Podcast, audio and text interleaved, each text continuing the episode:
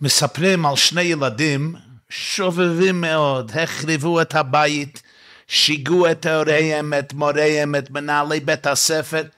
אמא כבר לא ידעה מה לעשות עם שני הילדים האלו. יום אחד היא שמעת שאיזה רב גדול, צדיק מקובל, חכם הגיע לעיר.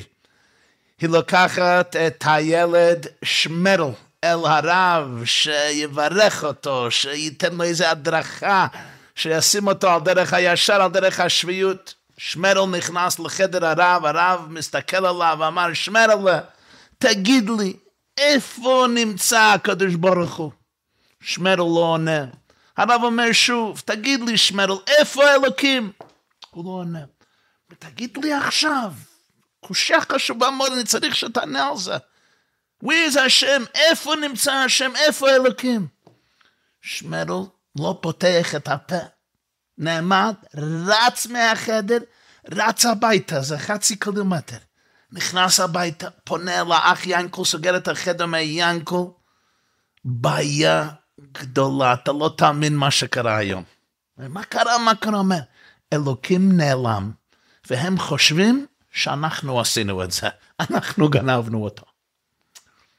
בשיעור זה, אני רוצה בעזר השם שנפתח מחדש החוזה שלנו עם הקדוש ברוך הוא. להסדיר מחדש מערכת היחסים שלי, שלך, שלך, עם הקדוש ברוך הוא. איך אתם מסתכלים על אלוקים? עם יד על הלב. מה האינסטינקט שמגיע לתוך הלב, לתוך הנפש, כשאתם שומעים או חווים או חושבים על השם, על הקדוש ברוך הוא, על הריבונו של עולם. מהו, מהו הקדוש ברוך הוא בשבילך? בוודאי, אין לקושייה זו תירוץ מוגדר, כי אם יש לכך תירוץ מוגדר, כבר לא מדברים על השם.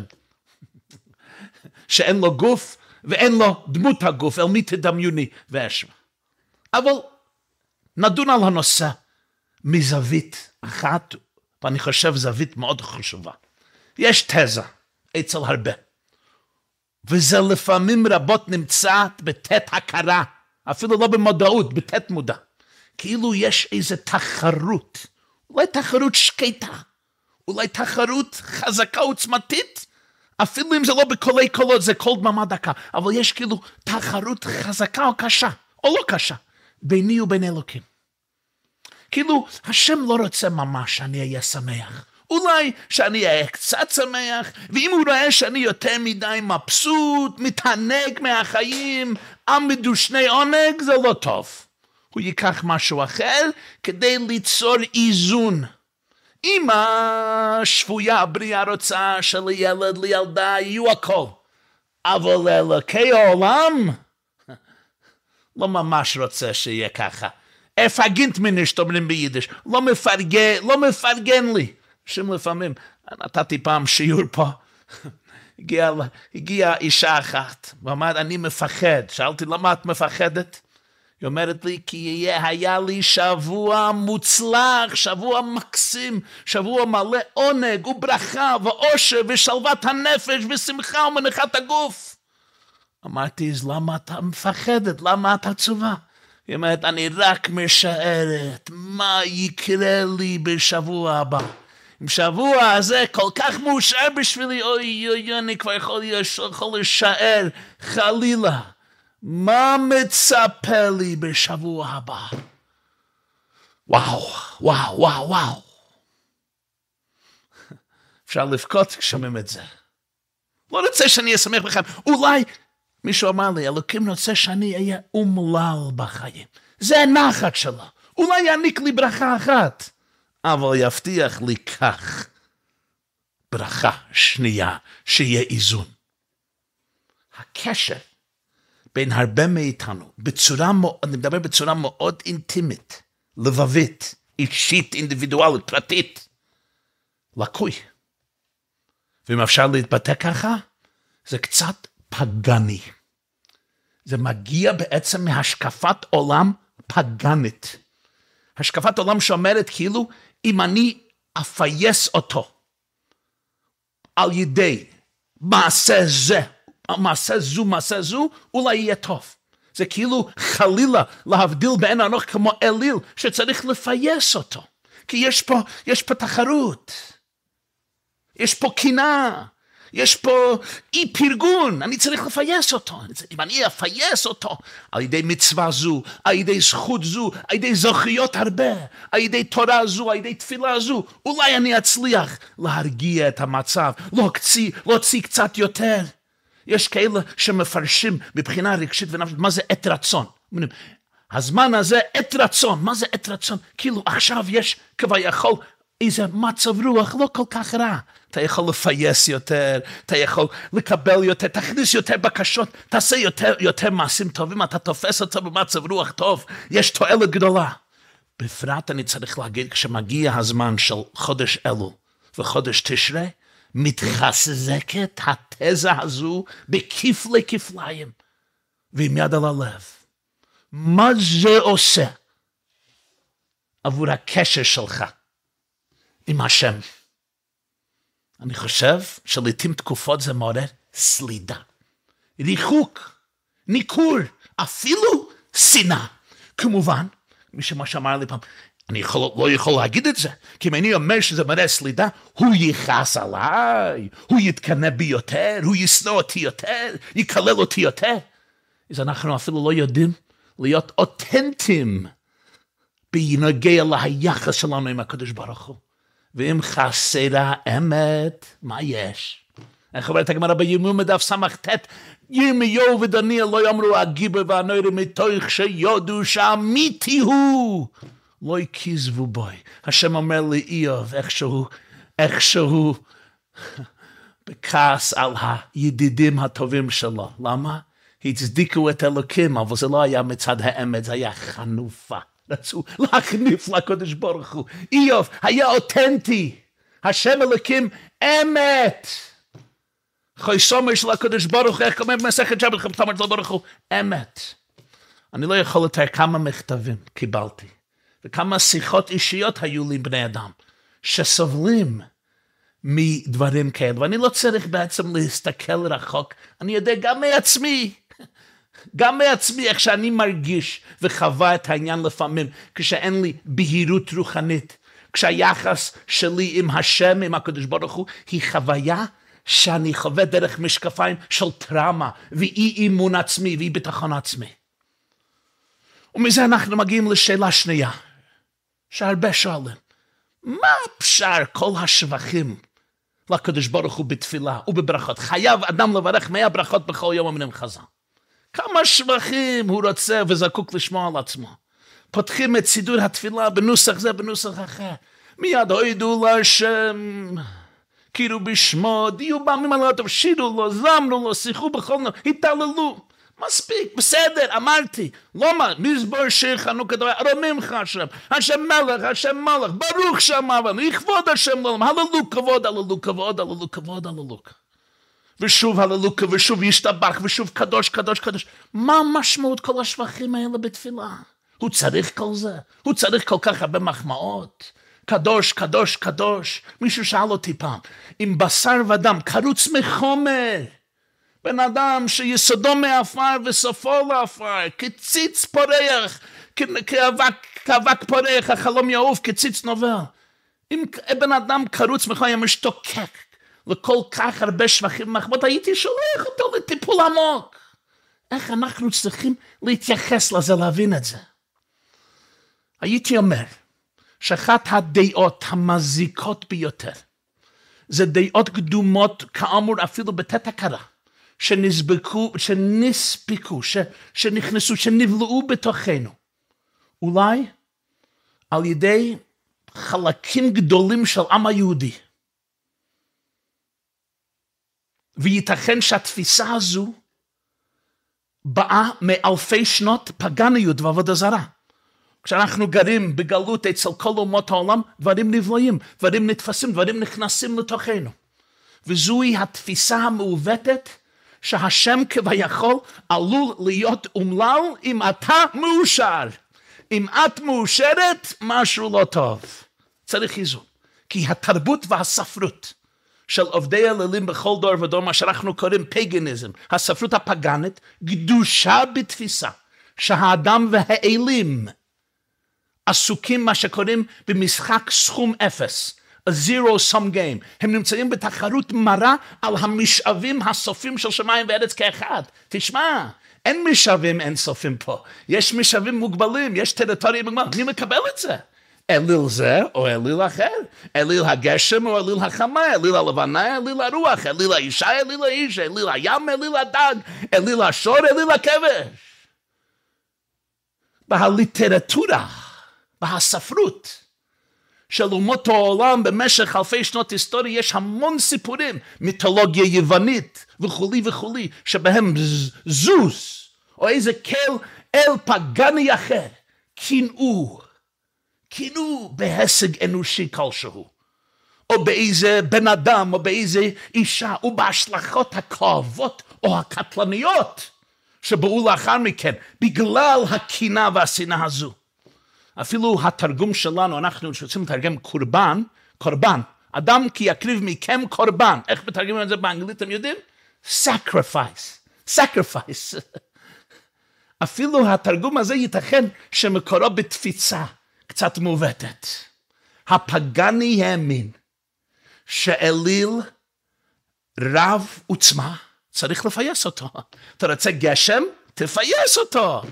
תן לו ילד, תן לו כסף, תן לו בעלי חיים, תן לו יין טוב, תפייס אותו, אז ייתן לך גשם, ייתן לך פוריות, ייתן לך אילנות ודשאים, יעניק לך תועלת אחר, תועלת אחרת בשביל האדם, אבל אתה צריך להעניק לו משהו יקר, תקריב משהו יקר כדי לפייס את החמדה שלו, כדי להרגיע את הקינה שלו על ההישגים שלי. אולי גם אורך הגלות ועומק הכאב שסבלו בני ישראל מחושך הכפול והמכופל של הגלות. עם כאבים בלתי נסבלים במוח האנושי. אולי גם הם תרמו לכל זה, וזה בהחלט מובן. אין פה אפילו צל קטן, אפילו משהו דמשהו של שיפוטיות, זה מובן. חושך העולם וחושך הגלות פועלים את פעולתם. כן, אז הרבה מאיתנו פיתחנו את היחס הזה לאלוקים, שבעצם הוא סובל מאותם רגשים ואינסטינקטים קטנונים כמוני. ודאי הרבה יותר גדול ממני, הרבה יותר חזק ממני, בורא שלי, אין לי ברירה, אני צריך לעבוד לו. אבל זה מלא ליקויים נפשיים, פסיכולוגיים, רגשיים ורוחניים. לעזור לנו לשנות את כל דרך החשיבה הזו. ואני לא רק מדבר חשיבה מבחינה אינטלקטואלית, זה גם נחוץ, דבר אפילו יותר נחוץ, לשנות את החשיבה מבחינת החוויה הרגשית, הפנימית, הנפשית, הפסיכולוגית, הדתית, הרוחנית. לשנות את החשיבה בתוך העצבים שלי, בתוך ה-nervous system, בתוך שפת הגוף, בהלב שלי, ברגשים שלי. לעזור לנו בכל זה. יש מילה אחת בפרשת תרומה שנועדה לפי השקפת חכמי הקבלה והמחשבה והחסידות לעזור לנו לסדר מחדש את מערכת היחסים.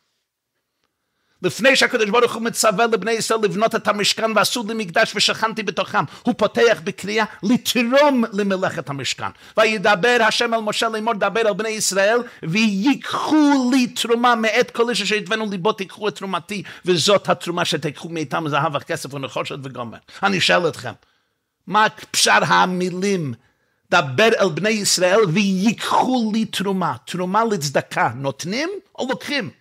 ודאי נותנים.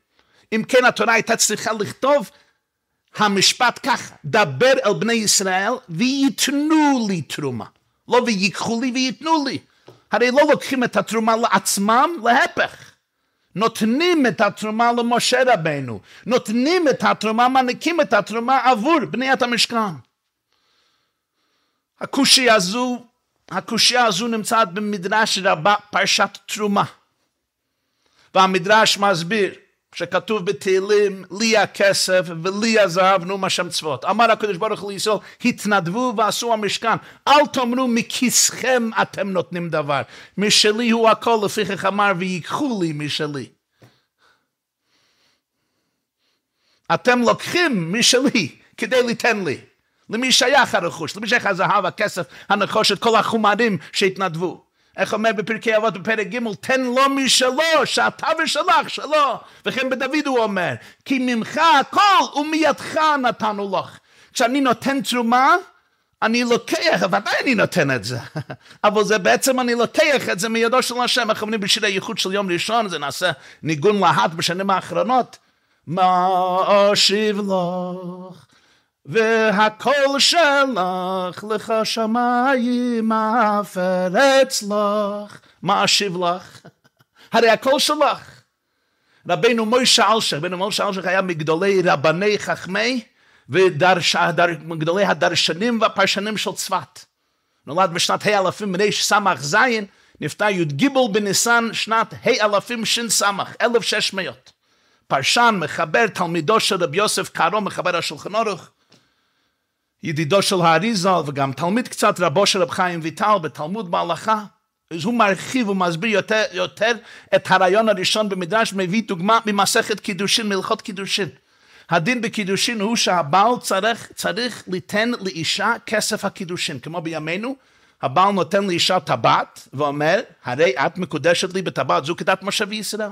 מה אם היא נתנה לו מתנה, לא הוא לה, נתנה היא ואמר הוא, היא לא מקודשת. הוא צריך ליתן לה, לא היא תיתן לו. אומרת הגמרא במסכת קידושין דף זין עמד א', באדם חשוב שאני, דבאי הנאה, דקמקבל מתנה מינה, גמרה ומקניה לנפשה. פירוש, אם הבעל הוא אדם פרומיננטי, אדם ענקי, אדם מאוד חשוב, אז למרות שהאישה היא זו שנותנת כסף או מתנה אחרת לבעל, היא מקבלת הנאה ענקית מזה שהוא מקבל המתנה ממנה. הרי בן אדם היה מוכן לשלם כסף עבור הזכות שבן אדם ענקי, צדיק גדול, אדם חשוב, מקבל משהו ממני, זה, זה, זה, זה חוויה שנותנת לי הרבה תענוג והרבה הנאה. אז אומרת הגמרא, אז אפילו נתנה היא ואמר הוא, היא מקודשת. למה? כי זה נחשב כאילו הוא נתן לה משהו. כך אומרת הגמרא במסכת קידושה. אומר האלשיך, תבינו את זה, התפיסה שאדם יכול לתת משהו לאלוקים היא מוטרפת. זה יותר אבסורד מלומר שגרגיר אבק יכול לספק מתנה משמעותית לבן אדם. הנה לך בורא היקום, אינסופי, נצחי, בלתי מוגבל, הוא אומר לנו, אני רוצה את התרומה שלך. אני זקוק כביכול לזהב, לכסף, לנחושת, לאבני שוהם, לאבני מילואים, לשמן, לבשמים שלך. אתה יכול לעשות משהו בשבילי. אין מתנה בעולם כמו המתנה לדעת שהנתינה שלי היא משמעותית. ומשמעותית להשם אלוקים חיים, להשם אלוקים אמת. אז אני נותן תרומה, אבל מה שאני באמת עושה, אני לוקח. וייקחו לי תרומה, כמו האישה, היא נותנת, אבל בעצם היא לוקחת. רבנו מוישה אלשיך מביא עוד ביר, כתוב במדרש רבה ברות. מדרש רבה רות, אומר רבי יהושע, יותר ממה שהבעל הבית עושה מה אני, אני עושה עם בעל הבית. רות אומרת לנעמי, שם האיש אשר עשיתי עמו היום. עשיתי עמו היום, הייתה צריכה להגיד, אשר עשה עמי היום. הרי בועז הוא זה שהעניק מתנות של אוכל לרות, לא להפך. היא אומרת לא. האיש אשר עשיתי, אני אשר עשיתי עמו היום. הרבה פעולות, הרבה טובות עשיתי איתו, כיוון שחילני פרוסה אחת. יותר ממה שבעל הבית עושה עבור אני, אני עושה עבור בעל הבית. לכן ונתנו נקרא משני הצדדים בשווה.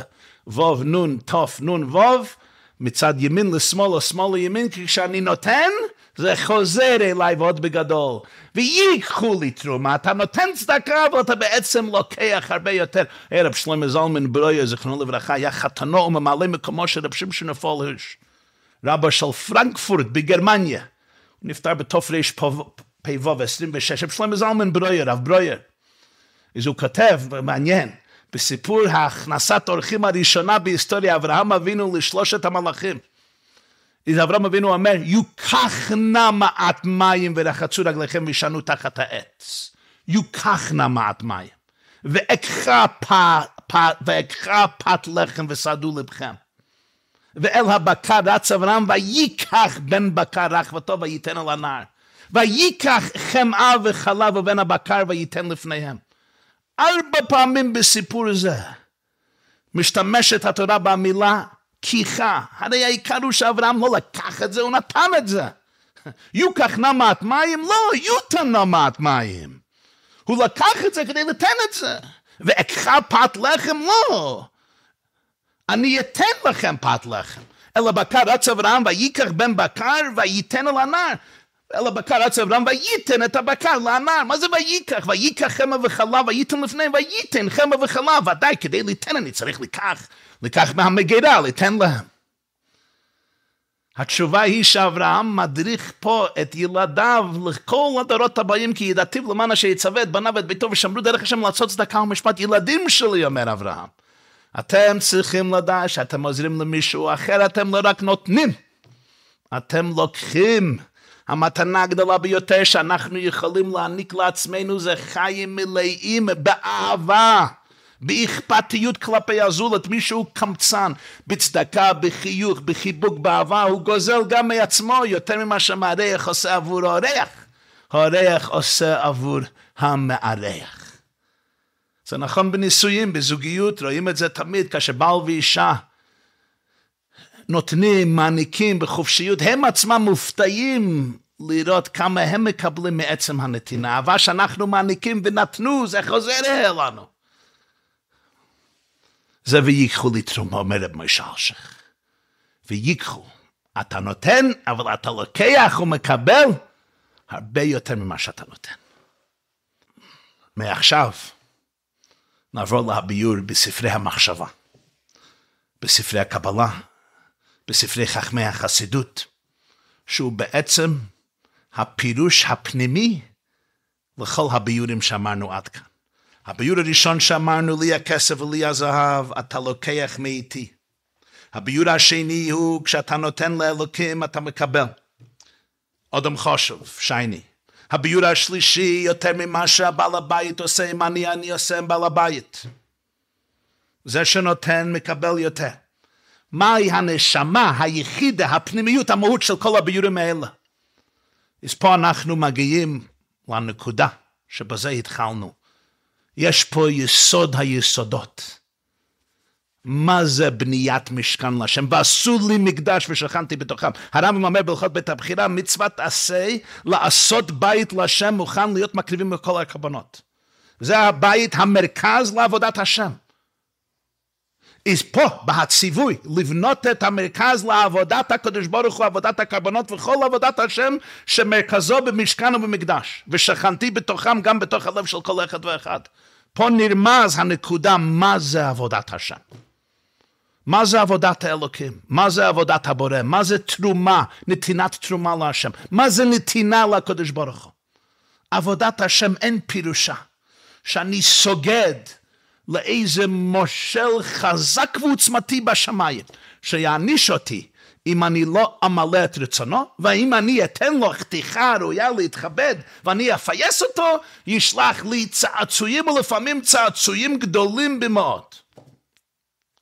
צריך לשנות דיסקט. אני יודע שזה לא קל, כי זה לא עניין רק של תיאולוגיה ופילוסופיה במוח, זה גם החוויה שבזה גדלתי, אולי בבית הוריי, בקהילה שלי, בחברה שלי, בבית ספר. כי איך ילד מפתח היחס הראשון שלו לבורא העולם? באמצעות אבא ואימא. אז לפעמים זו ברכה, וזה דרך מאושרת, ולפעמים לא כל כך. לכן דוד המלך אומר, כי אבי ואימי עזבוני, והשם יסווני.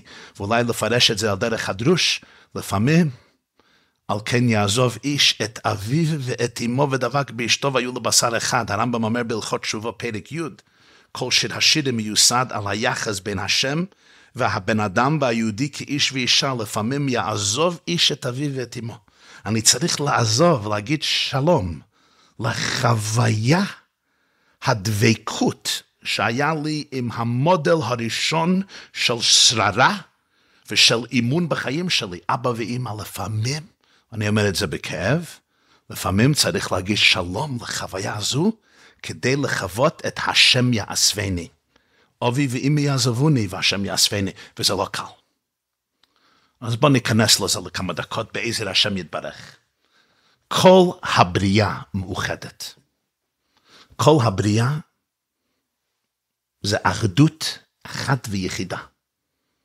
אין, איך אומר משה רבינו, את הרית לדעת כי השם הוא אלוקים, אין עוד מלבדו.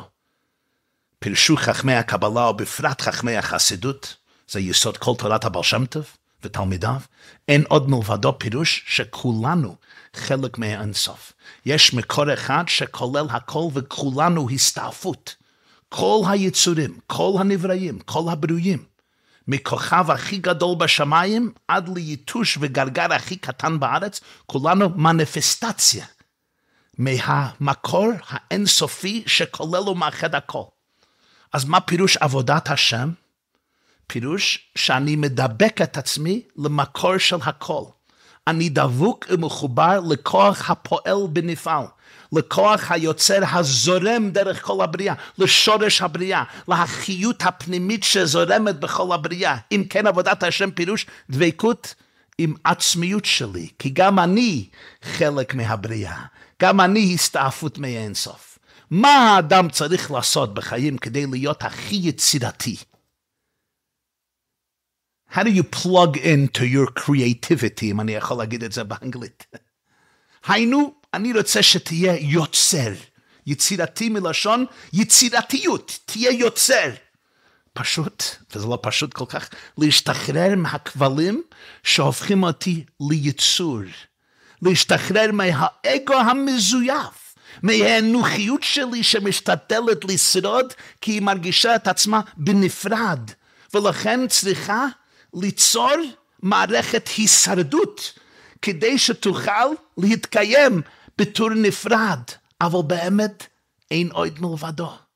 כשאני יכול להשתחרר מהלחץ הזה שאני צריך להיות נפרד, ולהיות צינור, לפתוח את עצמי להיות צינור להיוצר, אז אתה ואני הכי יצירתים בעולם. יש ביטוי בספרי המחשבה, שתכלית עבודת השם זה לדמות צורה ליוצרה. זה פירוש ובו תדבקון, לדווקא בו, לדמות הצורה ליוצרה. אני בעצם צינור להזרימה הזו של אינסוף שזורמת על ידי בכל רגע ורגע, כפי שהבר שם טוב אומר, זה כתוב במדרש תהילים בעצם, הוא פירש את זה, שהבריאה זה התחדשות בך מחדש, בטובי בכל יום תמיד מעשה ברשת. זו מתנה הכי גדולה בחיים. בעצם זו המתנה היחידה שאני יכול ליתן לעצמי בחיים. להשתחרר מעולם הפירוט, מעולם הבדידות, להיכנס לעולם האחדות. בלתניה אומר להפוך את החיים שלי מרשות הרבים, טורי דפרודה, לרשות היחיד. לצאת מעולם של הישרדות לעולם של יצירתיות. לצאת מעולם של בדידות, אנוכיות, אגו נפרד, לעולם של דבקות. התקשרות, אחדות, חיות, פנימיות, יצירתיות. בואו נמשיל משל, המחשה פשוטה. כשלוקחים תקע של מקרר ומכניסים את זה לתוך שקע, האם היית אומר, איזה מסכן הוא התקע הזה, עכשיו הוא צריך להיות מחובר לאיזה תקע שתוקע אותו. איזה מסכן, עכשיו מוגבל, כבול, מקושר, נמצא בכלא. בואו נוציא את התק מהשקע ויהיה משוחרר, יוכל להסתובב איפה שרוצה, יוכל להיות חופשי, חופשי. זה צחוק, כי זה להפך. החוט הוא מת, אין לו כלום. כשאני מכניס התקע לתוך השקע, המקרר, או המכונה, או הפלאפון, או כל, אה, כל אה, דבר אחר שצריך חשמל, מתחיל לקבל את כל זרם החשמל שיכול לעבור דרכו. כשאני מכניס את התקע לתוך השקע, עכשיו התקע יכול להזרים את כוח החשמל והמקרר יתפקד בצורה מקסימלית כדי לקרר ולהבטיח שכל המאכלים יישארו טריים. עבודת השם פירושה, אני מחבר את התקע שלי לתוך השקע של כוח הבריאה. לתוך האנרגיה של הבריאה, לתוך המקור שממנו מגיע הכל, שמאחד הכל, שהכל זה בעצם ביטוי מהאור אינסוף, איך אומר הרמב"ם יסוד היסודות בעמוד החכמות. לידע שיש שם מצוי ראשון והוא ממציא כל נמצא וכל הנמצאים משמיים ובארץ ומה שביניהם. לא נמצאו אלא מהמיתה תימצאו דבריו הנוקבים של הנשר הגדול בהתחלת הלכת הלכות יסודי התורה בספרו יד החזקה בלשון הזוהר לט אתר פנוי מיני לט אתר פנוי מיני. כשאני מדבק עצמי אל השקע של הקוסמוס מה קורה? אני נעשה צינור לכל הזרימה האינסופית. על ידו אני לוקח ומקבל את עצמיות החיים של כל היקום, של כל האוניברס, של כל הקוסמוס ושל למעלה מהקוסמוס, הוא מקומו של עולם ואין עולם מקומו. זה חיבור ודבקות עם עצמיות החיים שלי. דבר אל בני ישראל ויקחו לי תרומה. מה פירוש נתינת תרומה להשם? תיקחו, תיקחו, תיקחו, תתחברו לזרם החיים.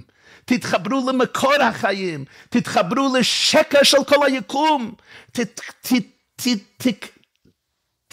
תתחברו את עצמכם לזרם החיים שזורם דרך כל היקום שמשם תוכלו לקח עוד ועוד ועוד ועוד, כי זה אינסופי. בניגוד לאלוהות פגנת, לעבודת אלילים, השם רוצה שיהיה לך כמה שיותר מכל דבר טוב, פיזי, גשמי, נפשי ורוחני, יותר ממה שאתה יכול לדמיין לעצמך.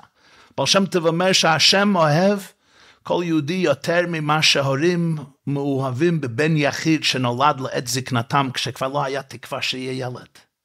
החיים הם לא משחק סכום אפס, זירו סום גיים. שהמשאבים הם מאוד מוגבלים ולכן צריך תמיד להתחלק בין אדם לאדם, בין מדינה למדינה, בין אדם לאלוקים. השם לא רוצה שיהיה לי מאה אחוז, כי אז לא יהיו לו מאה אחוז. צריך להשתחרר מהפגניות הזו. למה? הפגניזם, פגניזם זה אליל, ויש תחריד בין אליל אחד ואליל אחר. יש משאבים סופים, מי לוקח את זה? אבל השם ברא את כל היקום מתוך עצמו כביכול, והוא אין סוף, ללא כל גבול.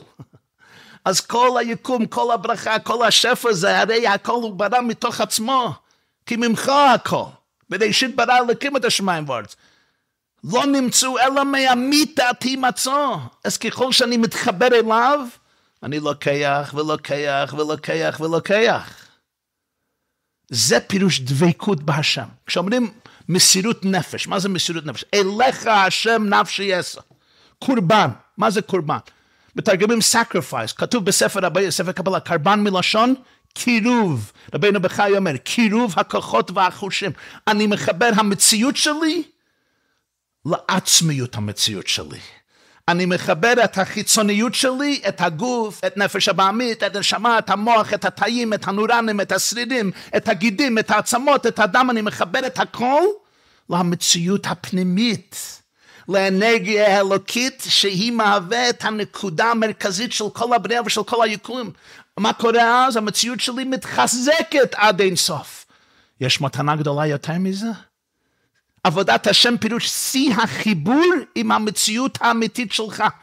בדרך מצוותך כתב אדמו"ר עצם הסדק, אני אותיות עין. פירוש, אני האמיתי זה זרימה של העין. העין זה פירוש no thingness, הוא לא מוגדר באיזשהו יש, כי הוא מקור כל יש בעולם. זה לא מוגדר באיזשהו סוג יש. באנגלית אומרים עין nothingness, בעצם nothingness זה no thingness, זה לא דבר, כי זה מקור של כל הדברים. העין האמיתי לא מוגדר, האני האמיתי זה אותיות עין, זה חלק אלוקה ממעל. איזה עבודת השם זה השתחררות מהכבלים שמגבילים אותי בציור של אנוכיות שמפריד אותי ממקור החשמל והאנרגיה והשפע. מהמקור שמשם הנובע כל השפע, כל היצירתיות, כל הפתיחות, כל האימון העצמי, כל הביטחון העצמי, כל החוזק והעוצמה שלך. שמה זה? שזה בעצם ביטוי של האין סוף. עבודת השם פירוש להשתחרר מהחשיבות, מהאינסטינקטים, מהרגשים, מהתאוות, מההתמחרויות, מהחשיבות העצמיות שמפרידות אותי מאחדות מוחלטת זו. בפגניות אני נותן לו, הוא נותן לי, צריך להיות איזון. ביהדות, אתה נותן לאינסוף, מה פירוש אתה נותן לאינסוף? אתה מתחבר, אתה מרים את עצמך. תרומה מלשון הרמה, הרמה. כתוב במור ושמש, למה רימיתוני, יעקב אבינו, למה הרמת אותי? כי לאה הייתה אישה עלמה דיסקסי, למה הרמת אותי? תרומה זה הרמה, אתה מרים את עצמך. אני לא נמצא באיזה בועה של בדידות, של טראומה, של אי אמון עצמי, של אי ביטחון עצמי. אתה מרים את עצמך. למה? לאינסוף, למקור שהוא אינסוף, שזה המציאות האמיתית שלך. וככל שאני דבוק יותר, אני נעשה צינור לאינסוף. יש בך אהבה, חמלה, אמפתיה, טוב, מוסר, מאיפה זה מגיע? לא ממוטוציה אקראית, אתה לאחרי ביליון שנה לא מפתח חמלה ואמפתיה. מאיפה הגיעה המודעות שלך? המודעות הרוחנית, ההוד, ההדר, השירה, הזמרה, האמפתיה, האהבה, הטוב שבך, מאיפה זה הגיע? הכל טעות אקראית, הכל מהמקור ששמה, משם כל האהבה בעולם, משם שמה יש האהבה האינסופית, שמשם מגיע כל האהבה, זה המקור של כל האהבה וטובה בעולם. בכל רגע אני רוצה להיות דבוק עם זה. אז אני צינור להזרימה של כל החיוניות, והטוב, והבהירות, והאומץ בעולם. מה זה רע? מלשון כותל רעוע, כותב בלתניה. רע זה שבור, כל הבל ורעות רוח בקהלת. הבל ורעות רוח, רע מלשון שבירה, כותל רעוע. שבור, נפרד, זה כל העניין. מה, מה חיסרון, מה פירוש אין לי עבודת השם? אני מפריד את עצמי מהשקע, לפחות במודעות שלי. אני מפריד את עצמי מכוח הפנימי, מהעוצמתיות המהותית שלי, ממי שאני באמת, ומי אני באמת, אותיות עין. הגאון מווילנה כותב שכל המידות רעות זה בעצם חיסרון באמונה. אם אתם רוצים להבין את הפירוש הפנימי והעמוק בזה, עכשיו נבין את זה. מידות רעות, רעות כולם מלשון רעוע.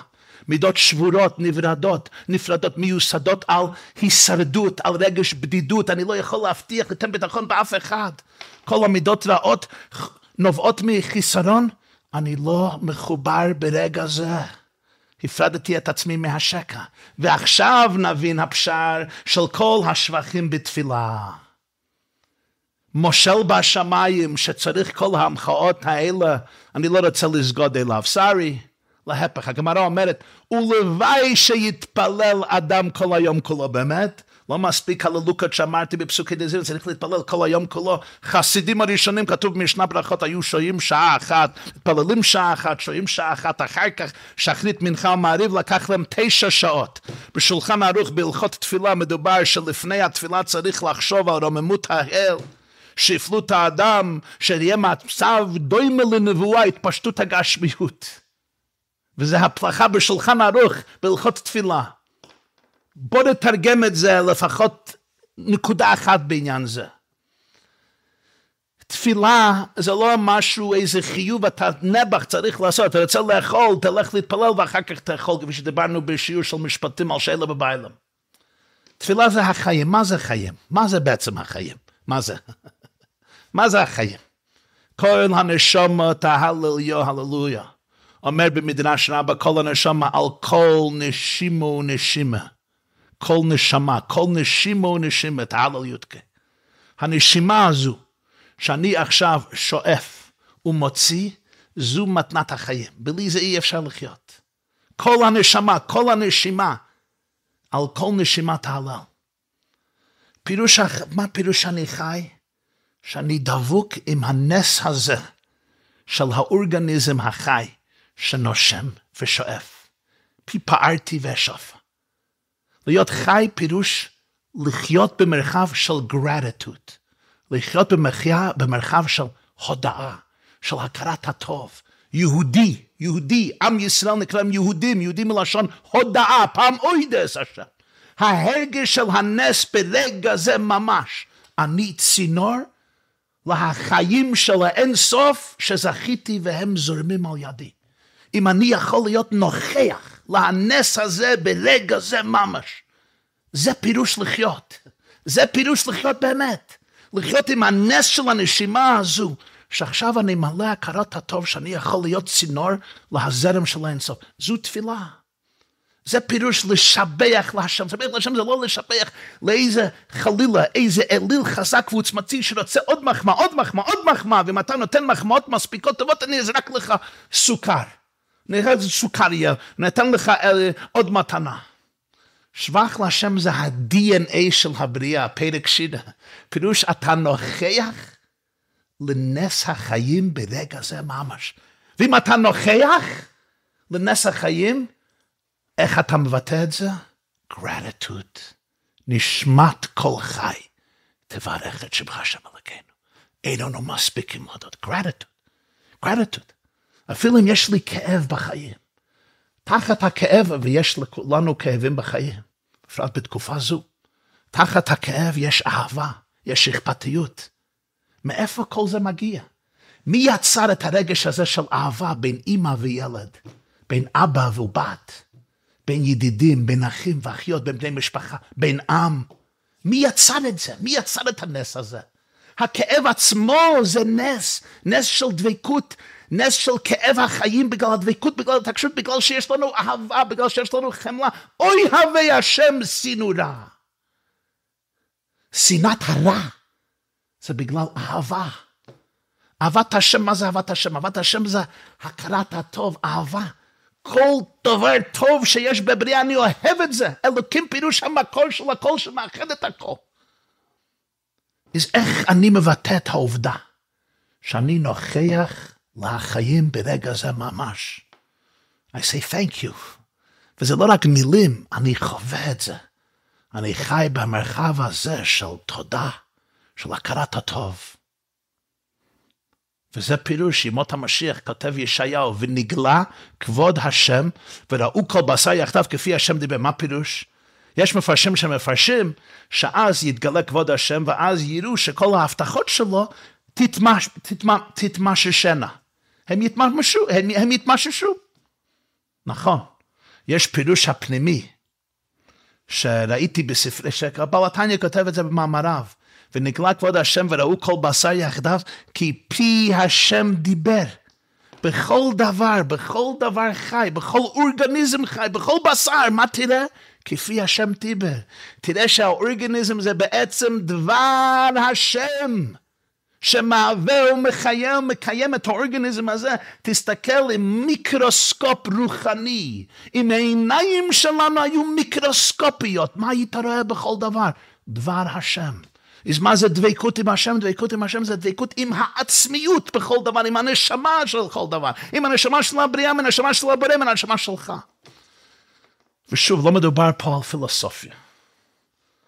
אולי קצת, אבל מדובר בעיקר על חוויה. חוויה פנימית של החיים. ולכן, מי שלא הרגיש אף פעם ביטחון בחיים, if you never felt safe or secure, קשה מאוד להרגיש כל מה שאנחנו אומרים, כי הכל אצלנו מערכת הישרדות. אני שורד, שרדתי בבית, שרדתי בבית ספר, שרדתי בקהילה, אני שורד. אני שורד על ידי דברים מעניינים. על ידי דברים שנותנים לי הנאה ותענוג ברגע זה, או ביום זה, או בחודש זה, עד שאני עובר להפרעה הבאה, שיחסמו את היכולת שלי להיפתח להחלל והכאב האמיתי השורר בתוכי, ששולח אותי לכל ההפרעות האלו. החוויה הזו באה ממקום מאוד מאוד שקט, ממקום מאוד מאוד אינטימי. ממקום מאוד מאוד אותנטי. אני צריך להיות מוכן לפתוח את עצמי לגמרי, להיפטר מכל הכיסויים, מכל השקרים, מכל הרדידות, מכל השטחיות, מכל המנגונים של מערכת ההישרדות שלי שלמדתי להתקיים בהם, והם עשו לי טובה גדולה, כי הם נתנו לי לשרוד במצבים מורכבים ומאתגרים ולפעמים בעייתיים, וקשים מאוד. אבל היום אני צריך להגיד, לא יעמוד כי יחיה ועשה במעשייה. פיתחו לי שערי צדק אבי ומודיע. אני רוצה להגיד, ויקחו. איך אתה יכול לפתח יחס חדש לגמרי? גר שנתגאיה כקטן שנולד דמי. אנחנו צריכים לעבור גאות לפעמים. כקוטן שנולד דמי, כך כתוב ביבומס. כקוטן שנולד דמי, לידה מחדש. לכן אמר ויקחו לי תרומה. קרבנות מלשון קירוב. קירוב, מסירות נפש. יש מסירות נפש פיזית של הקדושים והטהורים השם ינקום דמם, ויש גם מסירות נפש בחיי כל אחד מאיתנו. אני לוקח את הנפש שלי ואני מוסר את זה למקור הנפש, לעצמיות של הנפש שהיא יחידה ליחדך. אליך השם נפשי יסו.